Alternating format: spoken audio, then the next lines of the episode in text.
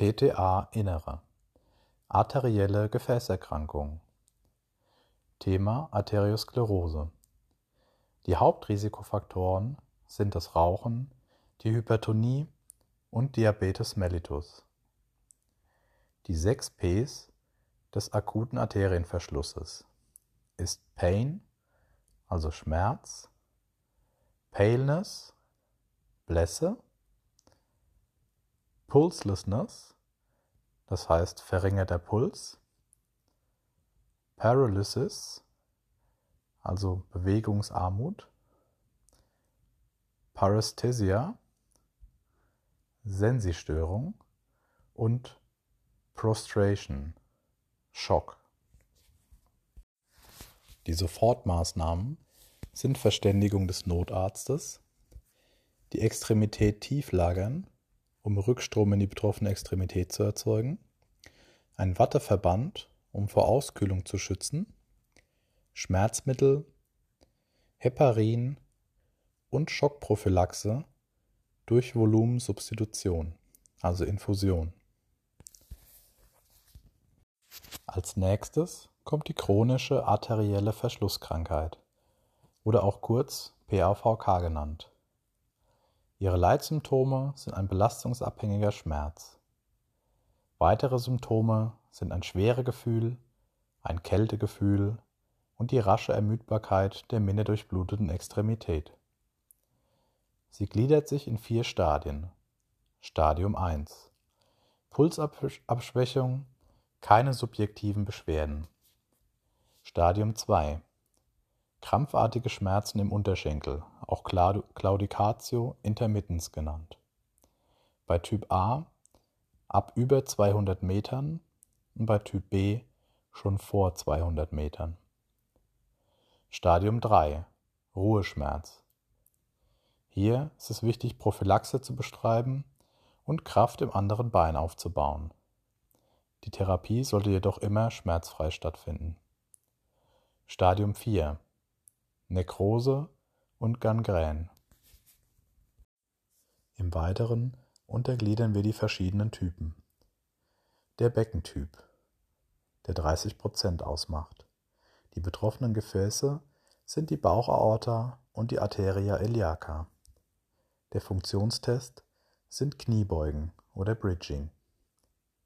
Als zweites der Oberschenkeltyp, was etwa 50% ausmacht. Betroffene Gefäße sind die Arteria femoralis und die Arteria poplitea. Der Funktionstest ist ein Zehenspitzen- und Fersenstand im Wechsel. Der dritte Typ ist der periphere, der etwa 20% ausmacht. Betroffene Gefäße sind Arteria tibialis posterior, Arteria tibialis anterior, Arteria fibularis und Arteria dorsalis pedis. Der Funktionstest hier ist die Lagerungsprobe nach Ratschow, welche wir später nochmal genauer betrachten. Zwei weitere Typen, wobei hier die Prozentzahl doch verschwindend gering ist, ist der Schultergürteltyp, betroffene Gefäße Arteria subclavia, der Funktionstest sind Handelstemmübungen und der Armtyp, Betroffene Gefäße Arteria brachialis und Arteria axillaris. Hier ist der Funktionstest die Faustschlussprobe. Untersuchung, Inspektion. Haut. Blass oder zyanotisch marmoriert oder auch livide genannt. Trophische Störungen mit spärlicher oder fehlender Behaarung und gestörtem Nagelwachstum ab Stadium 4 auch Nekrosen und Gangräne. Eine Umfangsdifferenz infolge von Schwellung oder Muskelatrophie. Die Muskulatur ist meist distal des Verschlusses häufig atrophiert. Auch ist oft ein Hartspann in der Muskulatur zu spüren. Eine reduzierte Kraft und Ausdauer ist festzustellen. Die Haltung. Eine Schonhaltung Verkürzung und Kontraktion der Muskeln. BGM-Zonen im Bindegewebe zu entdecken. Bei der Ganganalyse Ausweichbewegungen zur Vermeidung des initialen ischämischen Schmerzes und Verringerung der Gehstrecke mit Verlängerung der Ruhepausen.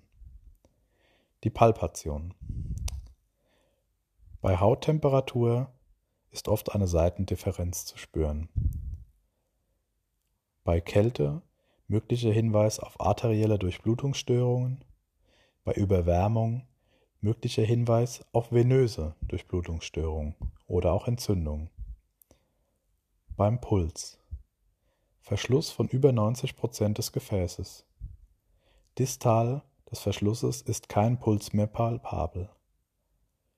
Die Ziele sind eine Verbesserung der Durchblutung, eine Detonisierung der Muskulatur, eine Verbesserung der Koordination und eine Verbesserung der O2-Utilisation der Muskulatur und zudem die Anregung zur Bildung von Kollateralkreisläufen.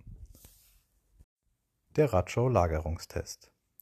Hierbei liegt der Patient auf dem Rücken, die Hüfte hat eine 90 Grad Flexion und die Knie sind in voller Extension. Hierbei kann man den Patienten auch unterstützend unterlagern oder der Therapeut kann die Beine des Patienten halten. Die Aufgabe des Patienten ist hier zwei Minuten am Stück die DE und PF mit beiden Füßen.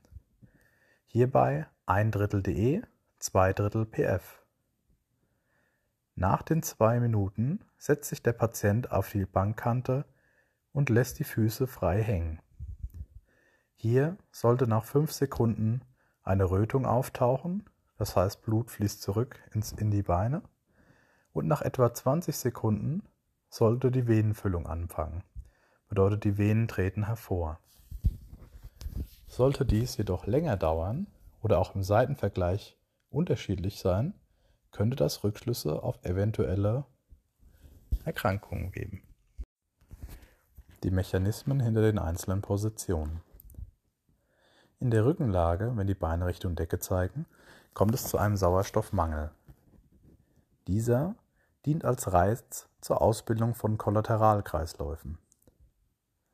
Nach der Umlagerung kommt es zu einem arteriellen Strom der mit Druck in die Peripherie schießt. Hierdurch Eröffnen der vorher gebildeten arteriellen Gefäßbahn und ein erhöhter Blutstrom reizt zur Ausweitung der Gefäßen an. Die Pause.